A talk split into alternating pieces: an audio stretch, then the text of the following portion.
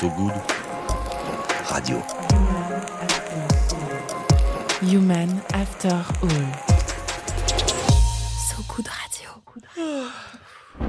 After All.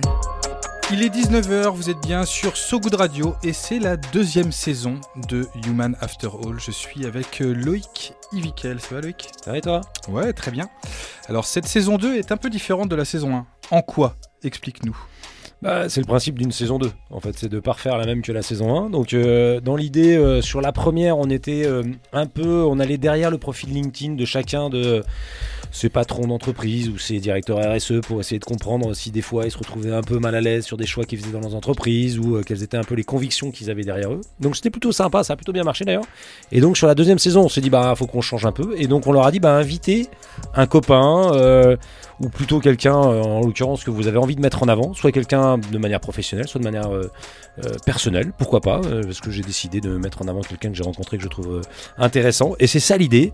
Donc cette nouvelle version sera un tout petit peu plus courte, on va être, essayer de, parce qu'on débordait dans nos grandes discussions, et c'était parce que c'était super intéressant.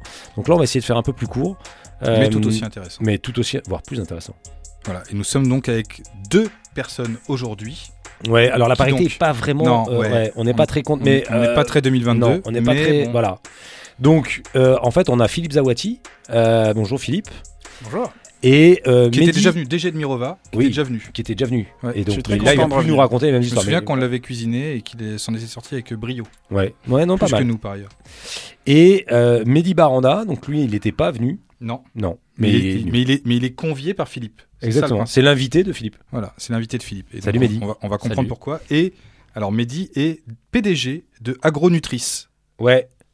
Qu'est-ce alors, ouais, alors c'est, alors attends, je vais parce que j'avais noté. Donc, c- le- le- donc c'est une entreprise à mission et alors elle fait euh, la bioconversion pour nourrir et préserver durablement le monde. On va avoir du sujet. Ça, c'est le premier épisode de la saison 2 et c'est maintenant. So Good Radio. So Good Radio. Human After All.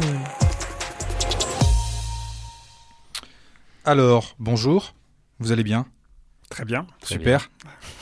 On va se marrer, hein. c'est, détendu en fait. Euh, on est, on est, non, mais parce qu'on pourrait être un peu. C'est, le début, on reprend la saison, on n'a pas forcément les.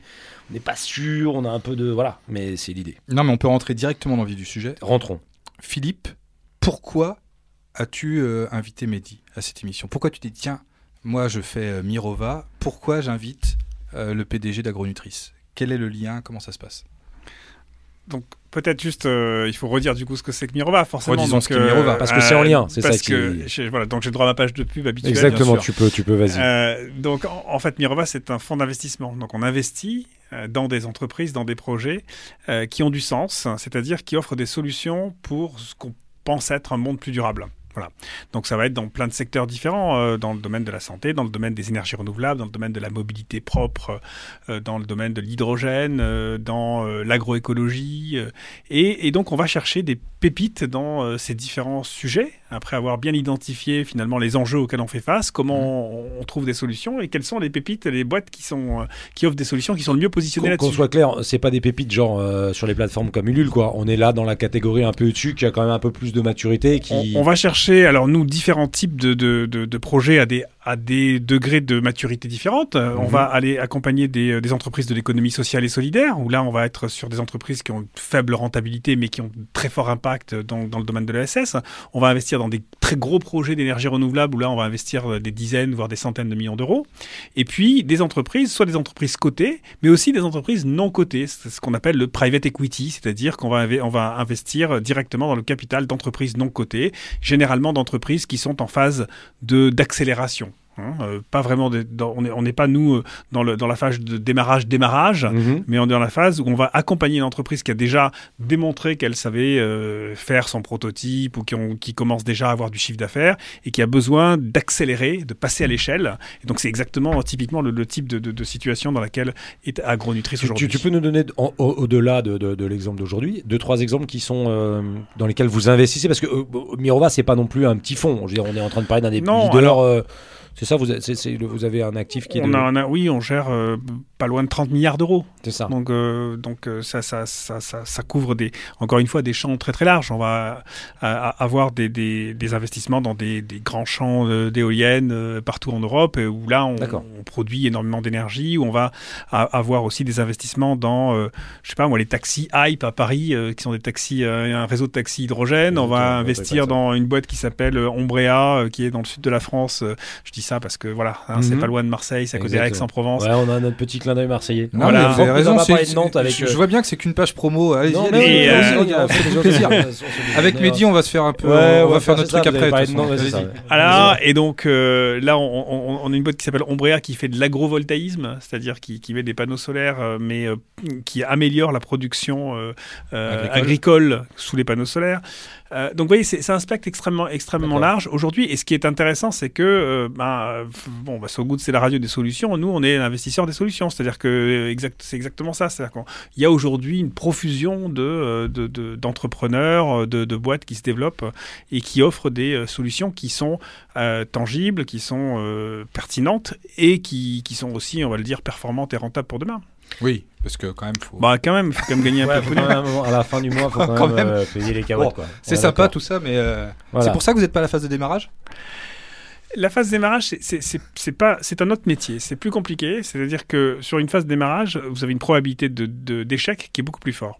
Donc ça veut dire que pour euh, être disons à peu près sécure dans, dans un portefeuille de- d'entreprise en démarrage, il faut investir dans beaucoup plus de Ouais. projets parce qu'il y en a beaucoup qui vont pas réussir et donc euh, vous allez euh, finalement faire votre performance sur peu d'entreprises. Donc euh, c'est une autre démarche. Euh, c'est une démarche où on, on investit dans beaucoup de boîtes et, euh, et puis on Il y a plus de déchets. On, Oui, on les, il y a- on les suit moins, on a moins, on a moins de relationnel plus fort, on, a- est moins, un- voilà, un- un- un- euh, au jour le jour, moins en relation avec avec avec l'entreprise. quoi. Voilà, c'est pas tout à fait le même type de business. Donc voilà, c'est- y a des gens qui sont spécialisés là-dedans et ils- qui le font bien. Et alors, pourquoi agronutrice Alors, donc, du coup, Agronutrice, mais bon, mais Mehdi l'expliquera beaucoup, mieux que moi. Mais, mais au- aujourd'hui, nous, on cherche des, des entreprises qui, euh, qui offrent à la fois euh, un, un impact, enfin, qui vont créer un impact à la fois environnemental et social. Alors, l'un ou l'autre, et si possible, les deux en même temps.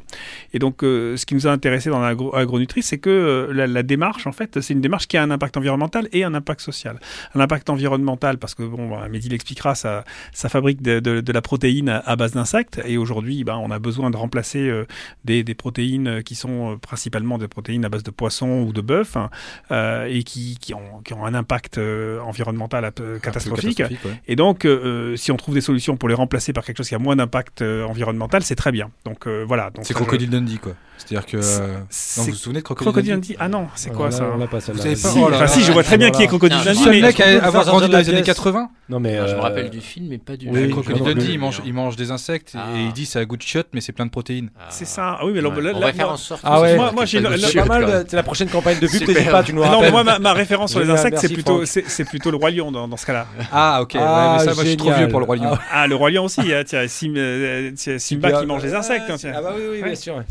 Non, Donc, je vous euh, dis, c'est génial de nous écouter. On découvre en plus plein d'autres choses. Cela dit, je vous raconterai une expérience. J'ai mangé des insectes et c'est très bon. D'accord. En vrai. Bon, on le fera après Ouais. Ou ouais, on est d'accord. Donc, euh, moment, donc impact, envi- impact environnemental parce qu'on remplace euh, donc euh, des, des protéines d'insectes euh, par, par, des, par des, des protéines par des protéines d'insectes. Puis impact euh, social parce qu'il y y a des méthodes de management qui sont euh, très originales euh, chez Agronutrice. Euh, Mehdi vous expliquera. Euh, c'est euh, le concept de l'entreprise libérée. Euh, Ah, et ça, donc euh, ça, ça je trouve que génial. c'est euh, c'est super Disney, intéressant parce que voilà, là on est, on est Libéré, dans libéré, libéré, délivré, délivré. on reste dans c'est ça, Disney. on On, passe, on passe du Roi Lion à, à Reine des Ah. Neiges. Exactement. Eh ben, c'est parfait. Voilà. Alors, Mehdi, Oui.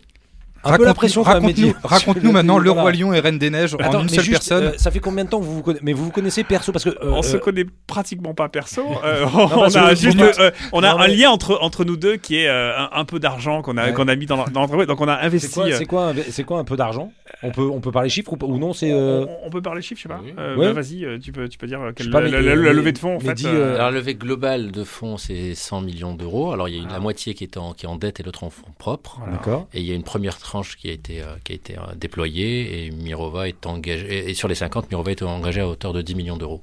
D'accord. Voilà. Donc toi, tu, à peu près 10% de l'investissement, c'est ça si je... C'est- C'est oui, C'est- même, c'est même- général. même- C'est même 20%, 20% de l'investissement Donc euh, c'est assez significatif. qui est significatif par c'est rapport à... significatif pour nous parce que c'est un, un de- surtout un, un des premiers investissements qu'on a fait dans le fonds qu'on est en train de lancer. Et donc ça, ça- ça a une valeur très importante pour nous parce que c'est euh, c'est ce qu'on va montrer aux investisseurs comme en quelque sorte la, voilà, la preuve de ce qu'on Oui. veut faire, enfin le- le- Mm. la sensibilité de ce qu'on veut faire. Donc C'est un premier investissement dans ce type de secteur d'activité. Absolument. Et donc il faut que ça marche. Il faut que ça marche et puis surtout ça. Ouais, ça- faut pas avoir un crocodile Grosse en pression, face de toi. Quoi. grosse pression. sur le- Énorme pression. Euh, on, a- on est- on est, on est des investisseurs patients malgré tout. Alors Mehdi, Mhm. on, va, on, va, on va parler avec Mehdi maintenant. Donc, le roi lion, reine des neiges, en une seule personne, raconte-nous. Donc du coup, Comment, déjà, comment on arrive Comment est-ce qu'on... on, résume, on résume l'idée. Mhm. Résume-nous l'idée de, de, d'Agronutrice, ce sera plus simple. Alors, Agronutrice a déjà été très très bien présenté, mais Agronutrice, nous, c'est une société, la première société en France qui fait de l'élevage d'insectes. Donc, on a été les premiers à démarrer en France en 2011. Et euh, donc, ça fait une dizaine d'années qu'on fait de la R&D. L'idée, c'est d'apporter des solutions nouvelles euh, aux enjeux protéiniques, mais ça va, plus loin que ça. En gros, nous, notre solution, elle répond à trois problématiques euh, très importantes auxquelles est confrontée l'humanité. La première, c'est une pression très très forte sur les protéines du fait qu'on a besoin, dans un monde à 10 milliards d'habitants, on a besoin à peu près de 70% de protéines additionnelles, et donc ce qui représente euh, des volumes gigantesques. On parle de 350 millions de tonnes de protéines additionnelles qu'il faut dans le monde, alors que le système de production actuel est déjà pas soutenable. Donc il faut absolument trouver des solutions qui sont beaucoup moins impactantes en- environnementalement parlant. Pourquoi? Et en plus, le deuxième défi, c'est que dans le monde, on génère 1300 millions de tonnes de déchets ou de coproduits alimentaires, c'est-à-dire que dans tout ce que nous produisons, il y a une partie qui 95% de cette, de cette il y a un tiers à peu près qui est, qui est pas qui est pas bien consommé et 95% de ce tiers va à l'incinération. Aujourd'hui, la méthanisation est la première solution énergétique. Donc on est aussi une solution de recyclage. C'est-à-dire qu'on va alors même si la réglementation européenne ne le permet pas pleinement aujourd'hui, la technologie permet de recycler et donc de retrouver une destination à nos gaspillages alimentaires. Donc c'est un deuxième défi majeur. Et le troisième, on a une pénurie, pénurie structurelle de terres agricoles. Et donc toutes les solutions qui sont des, en- sous forme de, verti- ferme, de ferme verticale permettent de continuer à produire plus tout en ne mettant pas sous pression les terres agricoles parce qu'aujourd'hui, c'est, ça passe, l'augmentation de la production passe par la réduction des forêts primaires comme l'Amazonie, vous le savez tous. Et donc voilà, donc, ce qui fait que cette industrie-là est prometteuse. Donc c'est alors, hyper vertueux à trois niveaux Ouais. déjà. Voilà, exactement. Vas-y, Voilà. Donc voilà, alors après nous, notre histoire, on est les Mais c'est parce que tu, tu disais, ça fait une dizaine d'années ça, en, en Oui. recherche et développement. Donc, ça, je veux dire, vous, êtes, vous avez, ça fait combien de temps vous existez? Ça Ça, fait- c'est pas tout nouveau, quoi. Non, non, ça fait 10 ans Ça qu'on fait fait de la 10 ans que R&D. vous êtes de. Alors moi, ça fait que trois ans que j'ai rejoint l'aventure. On lui a fait faire un pivot stratégique parce qu'au départ, elle était focalisée sur l'humain. D'accord. Et donc, on a repositionné de la technologie sur un secteur qui s'est ouvert réglementairement, euh, d'un point de vue réglementaire, en juillet 2017. Et donc, on a repositionné la technologie. Et, euh, et donc, ça fait trois ans qu'on travaille plutôt à, à la, à destination de l'alimentation animale. Donc, nous, D'accord. nos deux secteurs principaux qu'on- à- auxquels on s'adresse aujourd'hui, c'est l'aquaculture et les animaux domestiques. D'accord. Au départ, notre industrie était plutôt... euh, euh, je, je résume pour, pour les gens qui nous Ouais. écoutent, ça veut dire qu'à la place de donner du canigou à notre chien, on va lui donner des insectes. euh, c'est ça ou pas du tout? Alors, à la place, euh, il va y avoir des nouvelles offres dans, pour les chiens et les chats, qui, dont la protéine animale principale est la protéine d'insecte, au lieu d'avoir de la protéine de volaille, de bœuf, ou, euh, ou- la volaille est la plus utilisée, mais le bœuf aussi est un peu utilisé, ce qui, va apporter évidemment des, des- des- des croquettes qui, ont un, qui sont beaucoup plus soutenables et qui ont un impact environnemental bien, bien meilleur.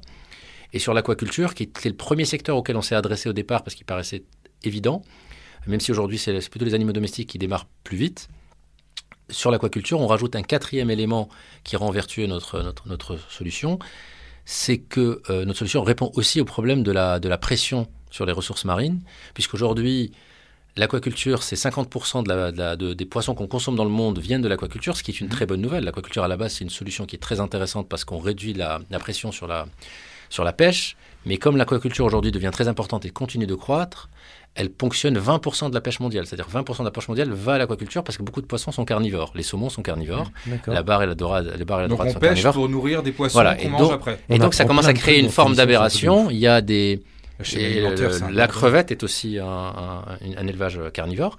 Et donc on se, on se retrouve dans une forme de- de- d'aberration, d'une Ouais. certaine manière, où parfois on consomme plus de kilos de poissons de pêche par rapport à un kilo produit d'é- d'élevage. Donc là où nous, nous, on va apporter, nous, on va apporter une solution, c'est que chaque fois qu'on utilise une tonne, par exemple, de poisson, c'est 3,3 tonnes de moins de poissons pêchés. Donc nous, on est un super substitut à la farine de poisson pour l'aquaculture. Et donc, euh, petit à petit, en montant à l'échelle, euh, l'aquaculture va changer ses habitudes en prenant aussi notre farine de poisson pour partiellement ou totalement, à terme, remplacer la farine de poisson, poisson ce qui va apporter aussi une vraie solution de réduction euh, et de biodiversité, et de réduction donc, de la pression sur les ressources marines. En quelques Passionnant. minutes, j'ai appris énormément de choses. Ah ouais, là, là euh, franchement, Mais on va faire une pause musicale. on, fait, on l'a fait Parce que même du Hum- coup. Human After All euh, n'a pas changé finalement Non. par rapport à la saison 1, c'est qu'il y a toujours une pause musicale et c'est un invité ici présent qui a choisi le morceau qui va venir. Mais on va dira écouter. pas qui. C'est peut-être Crocodile savoir ou un film de Disney. enfin.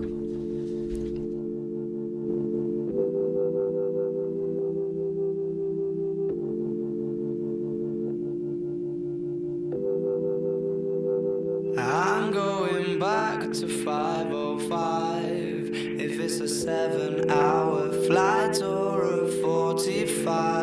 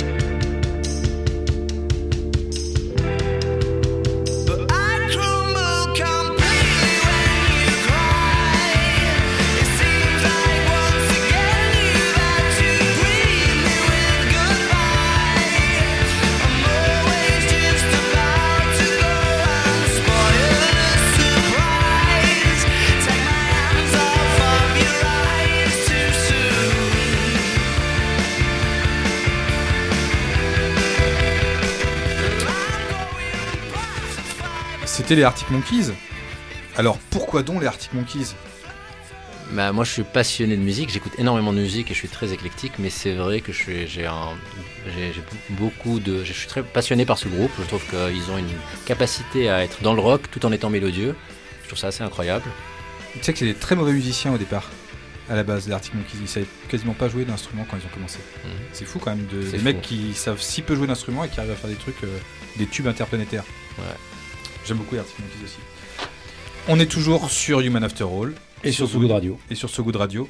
Loïc, nous sommes avec deux personnes, Philippe Zawati, DG de Mirova, donc Totalement. Finance Verte, et Mehdi Beranda, PDG d'Agronutrice, qui élève Des insectes. Des pas insectes des humains. Enfin, ça, pour créer euh, un, un- Une alternative. une alternative protéiné- protéinaire, protéinique, protéinique, Ouais, avec, Ouais. avec des protéines. Euh, pour qu'on arrête de, enfin pour que les animaux, les gens, etc. arrêtent de manger du bœuf et, euh, et mangent des insectes, tout simplement.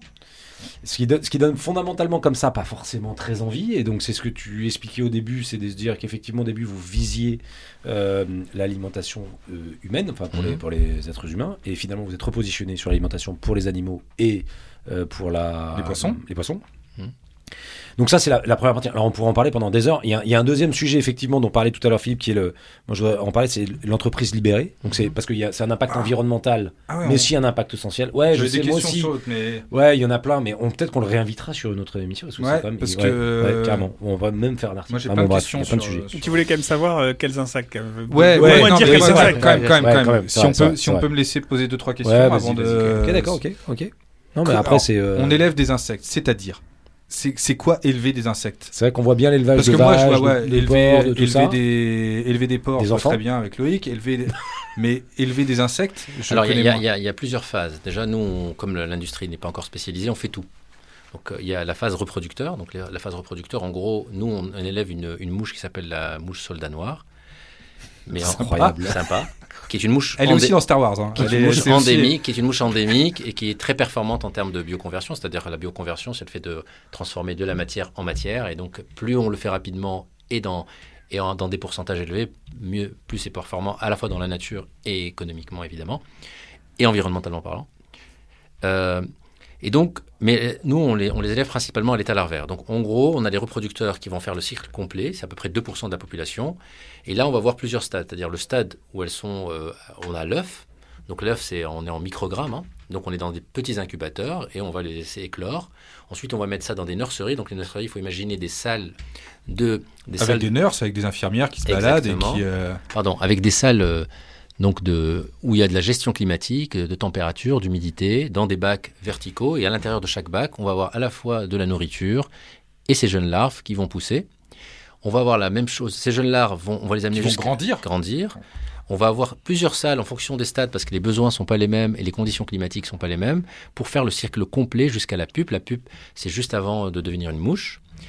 Ces pupes-là vont être ramenées dans ce qu'on appelle des volières. Là, on va passer en 3D dans le sens où les, les, les, les pupes vont, vont émerger, dans, les mouches vont émerger des pupes et dans des volières qui elles-mêmes ont leurs propres euh, conditions la- climatiques, C'est la faculté, quoi. C'est l'équivalent de la faculté. Elles sont passées Exactement. par l'école primaire, le collège, Paf, la faculté. la faculté. Et là, c'est les quand- soirées du jeudi Voilà. soir. Et donc là, à la fin, Là, accouplement, accouplement, Accouplement. accouplement. Ah oui, d'accord, voilà, c'est ça. ouais. Et elles vont pondre dans des volières. Donc déjà, c'est très compl- euh, dans des dans des collecteurs. Donc on essaie de les attirer à des endroits avec des attractants olfactifs, etc. Pour toutes les pondaisons, toutes les pontes soient soient au bon endroit. ça, c'est des love hotels. euh, Donc voilà. Ouais, ouais, Donc on a, absolument. on a tout ça. Merci. Donc ça, c'est déjà un cycle et on voit qu'il y a plein d'étapes dans ce cycle-là. Et ensuite, 98% de la population euh, va, elle, être amenée après la, la partie nurserie vers ce qu'on appelle l'engraissement ou la- la- la- euh, l'engraissement général. Ça, c'est ce qu'on appelle dans les élevages. L'engraissement de la mouche. Exactement. Donc les larves. Donc ces larves-là, on va les nourrir fortement pour prendre beaucoup, euh, prendre de la masse et devenir de- et concentrer de la protéine. Entre l'œuf et l'âge de l'abattage, il y a fois 10 000 en 13 jours. C'est ça qui, montre que c'est exceptionnel.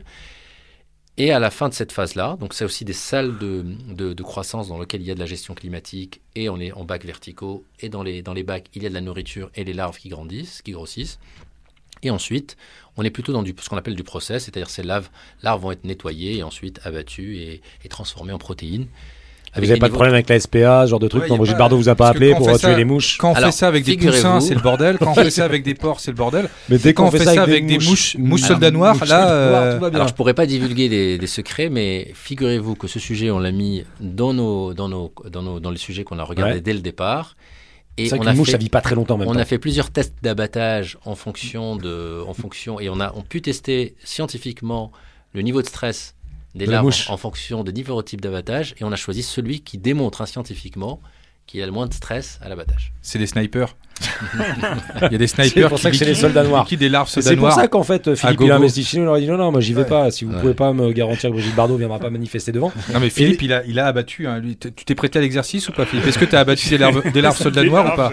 Je, je- je n'ai pas tué de larves. T'as pas encore tué de larves, d'accord. Et t'as que des mouches euh, Soldats noirs. ou Oui, t'as oui. ah, Alors, spécialisé histori- dans les historiquement, on faisait trois insectes, mais aujourd'hui, on se concentre sur un. C'était quoi les deux autres juste pour, euh, juste pour la curiosité. Moi, je suis Alors, hyper curieux. c'est le ce ver truc. de farine, donc c'est ce qu'on appelle le ténébrieux molitor en, c'est comme ça c'est Et Et euh, c'est le grillon. Il va à la piscine. Ah, le grillon. dans le Le 16e. grillon. Le Le c'était pour l'apéritif. hein. Exactement. Eh ben le grillon, j'en ai mangé. Voilà. Ouais. Super. Non, on va pas y passer. Non, sinon on en a encore pour. Là, on a déjà dans En le truc, timing, on est apéro, chaud. en truc apéro, ils te font des grillons à bouffer. Et Ouais. c'est- et c'est pas mauvais du tout. hein. Bah, c'est- tu vois, c'est de la Provence. non mais ça, existe, le hein, t'as des côté, magasins euh, qui te vendent des grillons Des dans cigales. Mais on en a fait cigales, nous, on a historiquement. plutôt la on était cigale. même le On est leader on est plutôt historiquement. cigale, Nous, on est plutôt cigale, nous. Tu vois que le grillon. parce que vous êtes du sud. Non mais c'est vrai, j'en ai mangé des grillons. C'est bien, on est Et content. et C'est très bon. C'est très bon.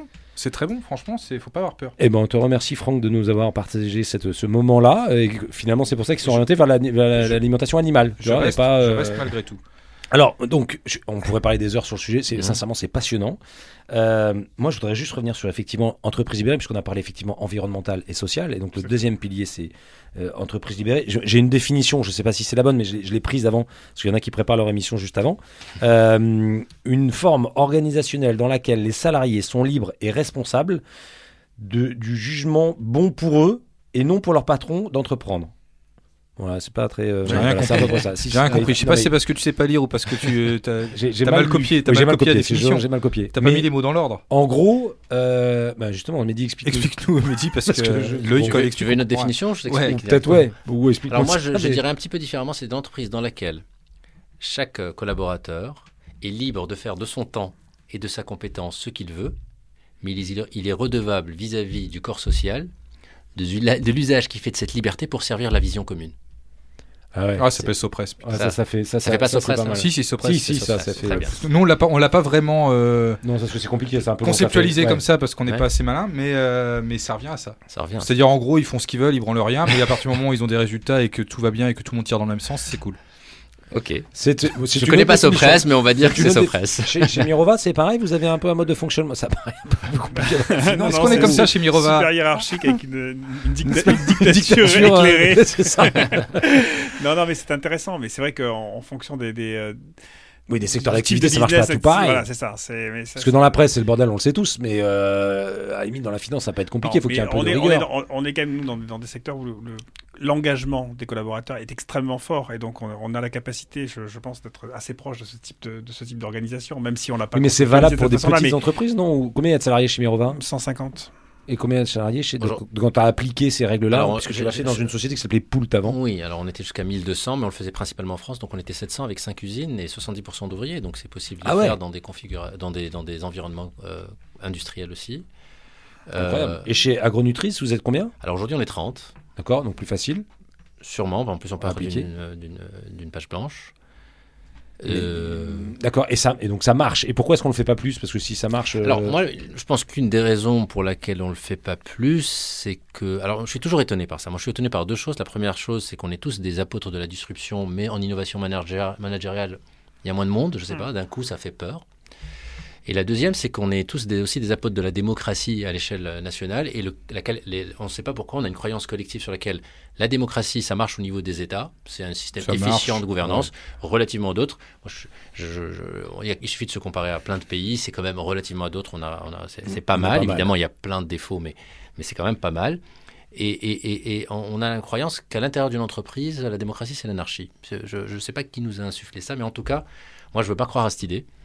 Et donc, on essaie de voir comment les principes démocratiques peuvent aussi fonctionner à l'intérieur de l'entreprise, avec ce qu'on appelle, nous, plus la gouvernance partagée que l'entreprise libérée, avec quelques concepts qui sont très très forts. C'est que nous, on est persuadé que pour avoir une entreprise où les gens sont extrêmement engagés, il faut qu'ils deviennent co-auteurs et co-acteurs de l'entreprise. Et dans co-acteurs, il y a la gouvernance partagée. C'est-à-dire que nous, on a vraiment questionné quels sont les pouvoirs qu'il y a à l'intérieur de l'entreprise, que si- s'ils restent concentrés, on n'arrivera pas à des vraies organisations collaboratives. Il y a parfois des injonctions contradictoires dans les entreprises qui sont pleines de bonnes intentions, par exemple. C'est que vous allez avoir des entreprises où on va dire maintenant, on va, demander aux leaders de changer de posture, etc. etc. On va aller vers l'horizontalisation. Mais par exemple, le, le N plus 1, il va garder toujours les mêmes pouvoirs, celui d'augmenter les salaires, de promouvoir, de recruter son équipe, de pouvoir virer s'il n'est pas content. Et pour nous, tant qu'il y aura ces pouvoirs qui sont concentrés, on n'est pas allé au bout de la, la- la- la- la- la collaboration effective parce qu'on ne distribue pas ces pouvoirs. Donc on travaille, nous, par exemple, un des sujets qu'on travaille beaucoup, c'est comment ces pouvoirs créer des cercles qui sont élus par les pairs, dans lesquels la politique de rémunération, la promotion, le recrutement sont, sont, sont, Ils sont sont- collaboratifs, quoi. sont faits par des gens qui sont choisis, sont choisis par leur père, ou par exemple le recrutement sont faits sur base de volontariat. Et on a des vrais systèmes de décision collective qui, sont, qui s'appuient sur la sociocratie, donc avec ce qu'on appelle le consentement, il y a des droits de veto. Et moi, je trouve que ça marche Et ça rentre dans le cadre des conventions bien. collectives diverses et variées, etc. Oui, ça, oui, ça, ça vient s'insérer dedans. Pas de problème. Alors, ah, Pas de problème. avant Mehdi, euh, vous travailliez dans la banque. Oui, j'ai été banquier d'affaires il, y a- il y a maintenant bien longtemps. Voilà, donc vous- c'est peut-être finalement vous avez eu ce, ce passé en, en commun, mais comment du coup vous êtes passé de la banque à euh, élever des mouches euh, soldats noirs Après, c'est... À quel moment il y a un... Alors, il y a, il y a un- entre les deux une autre Entre les deux, il y a une autre aventure. Mais je crois juste que moi, au bout de 6-7 ans, même si je me suis éclaté là où j'étais, j'avais besoin d'être sur le terrain. J'avais besoin d'être dans un environnement où il y avait beaucoup plus de diversité de profils. Et j'avais besoin aussi de faire appel à mon intime conviction et pas être que dans le conseil. Et donc, à un moment, d'être dans le faire. Et après, dans la deuxième aventure, j'ai commencé à expérimenter euh, ce type de choses parce qu'au final, moi, j'étais. Au final, j'avais au départ, dans ma vie, euh, fait une sorte de séparation entre le moi citoyen, qui avait ses vrais engagements citoyens, et le moi professionnel, qui avait une sorte de froideur euh, efficace. Et à un moment, je me suis dit, il n'y a, qu'une personne, il y a Mehdi, il est un. Et donc, j'ai commencé à me dire, si j'ai la chance d'avoir le pouvoir, il me donne la possibilité d'agir. Et donc, bah, je vais agir comme moi, j'aimerais qu'on agisse pour moi. C'est-à-dire, je, me suis dit, mais pourquoi je ne créerais pas dans l'entre- l'entreprise dans laquelle moi j'aurais rêvé travailler? Et au final, c'est de l'alignement. Et c'est comme ça que petit à petit, on chemine. Et après, une, entreprise dans le biscuit, bah, l'étape d'après, on se dit, je veux aller plus loin et je veux être dans un projet qui est, comment dire, de manière écosystémique impactant, c'est-à-dire à la fois par la solution qu'il apporte à l'humanité, mais aussi en proposant des nouvelles formes d'organisation, parce que moi je suis persuadé qu'il faut aussi innover sur cette partie-là. Et c'est une bonne idée parce que c'est ce qui a convaincu Philippe Bah ouais, de c'est lâcher ça. 10 patates. Et, et- Donc, euh, et comment tu mesures, juste, juste pour finir, comment est-ce que, ce sera la dernière question, c'est comment est-ce que du coup tu mesures euh, finalement la, la- la- est-ce que tu es content de ton investissement, on va dire ça comme ça. Comment est-ce que, parce qu'on on parle toujours du, du fameux TRI, alors je rappelle, le- c'est en gros euh, la rentabilité d'un investissement qui n'est pas le même sur des entreprises qui ont une On parle pas beaucoup ici, mais vieux. Non, on TRI, mais Non, mais il y a, y un bi- il y a un business plan derrière, derrière tout ça, et on a regardé le business plan et on est Ah ouais, convaincu par le business plan. Mais à- à- la- après, il y a, il y a- il y a- il y a- la première chose, c'est est-ce qu'on a envie d'investir dans cette boîte-là? Donc, euh, Voilà, et on, définit ce qu'on appelle une thèse d'impact. On, on regarde la- l'entreprise et on se dit, voilà, quelle est la thèse d'impact C'est quoi qu'ils cherchent à faire? Quelle est l'intention? Et est-ce que euh, l'organisation qui est mise en place va dans le bon sens et va permettre de ré- de- de- de- d'atteindre cet, euh, cet objectif, cette intention? Et puis ensuite, derrière, il y a un business plan qu'on regarde et qu'on va accompagner, mais qui doit à aucun moment devenir en, en- en contradiction avec la thèse d'impact. Si, euh, S'il n'y a pas de cohérence entre le business plan et la thèse d'impact, alors euh, ben, on va se planter tous, nous en tant qu'investisseurs, et puis euh, aussi euh, le- l'en- l'entrepreneur dans ce qu'il cherche à faire. C'est une très belle phrase. ouais. Euh, C'est la fin de cette euh, émission. ouais. On est ravis de vous avoir eu. euh, Franchement, c'était court. C'était un peu court, Ouais. mais, euh, mais c'était très intéressant. Et euh, moi, je me passionne pour les insectes dorénavant, et notamment Bah, pour la moi, le soldat noir là, dire, Je veux dire rien que le nom. Qui a trouvé ce nom, mouche soldat noir Il y a quelqu'un. Il y a un mec qui a trouvé. quelqu'un ouais, qui Il y a a trouvé il y a- Quelqu'un un- très tard, Il y a un il a un Dark très tard Vador, dans il y a la un nuit. Dark Vador qui est sorti et qui euh, voilà. C'est On super. a à peu près fait tous les Disney. Ouais. Non, On c'est est- pas mal. On est on passé peut être de, content. de trucs un peu euh, old school. Crocodile, Dundee, j'allais le prononcer à l'anglais, ça aurait été ridicule. Non, c'est pas Disney, je crois pas. Euh, c'est pas Disney. Non. Et d'ailleurs, la phrase exacte n'était pas exactement celle que j'ai citée, puisque Ronan, qui est, qui est notre rédacteur en chef, l'a ressorti. s'agite derrière cette vitre Et en qui disant dit c'est bourré de vitamines, mais c'est un goût de chiotte. Crocodile Dundee, évidemment. Je sais Ouais. pas si c'était le 1 ou le 2. Je sais pas. C'est bien de finir pas- sur, euh, sur Ouais. cette note. Exactement. Ça va nous aider. Richard. Ça va beaucoup nous aider. Bah, après, les, les, les animaux, les animaux domestiques écoutent assez peu ce goût de radio, donc ils Ouais. sauront pas trop donc goût pas forcément regarder. euh, d'ailleurs, je le redis, j'ai mangé des criquets et c'était Oui. très bon. Et nous on te conseille plus le grillon. Mais après ça c'est euh, un autre Donc, sujet. euh, mangez des criquets et tout ira bien. Arrêtez le bœuf. Merci en tout cas. Merci. À bientôt. Merci, au revoir. Et sachez que tous les épisodes de Human After All sont disponibles en écoute sur sogoodradio.fr ainsi que toutes les plateformes audio connues et toutes, même celles qui sont pas connues. Voilà. Des bisous, à bientôt. So Good Radio. So Good Radio. Human After All. Human After All.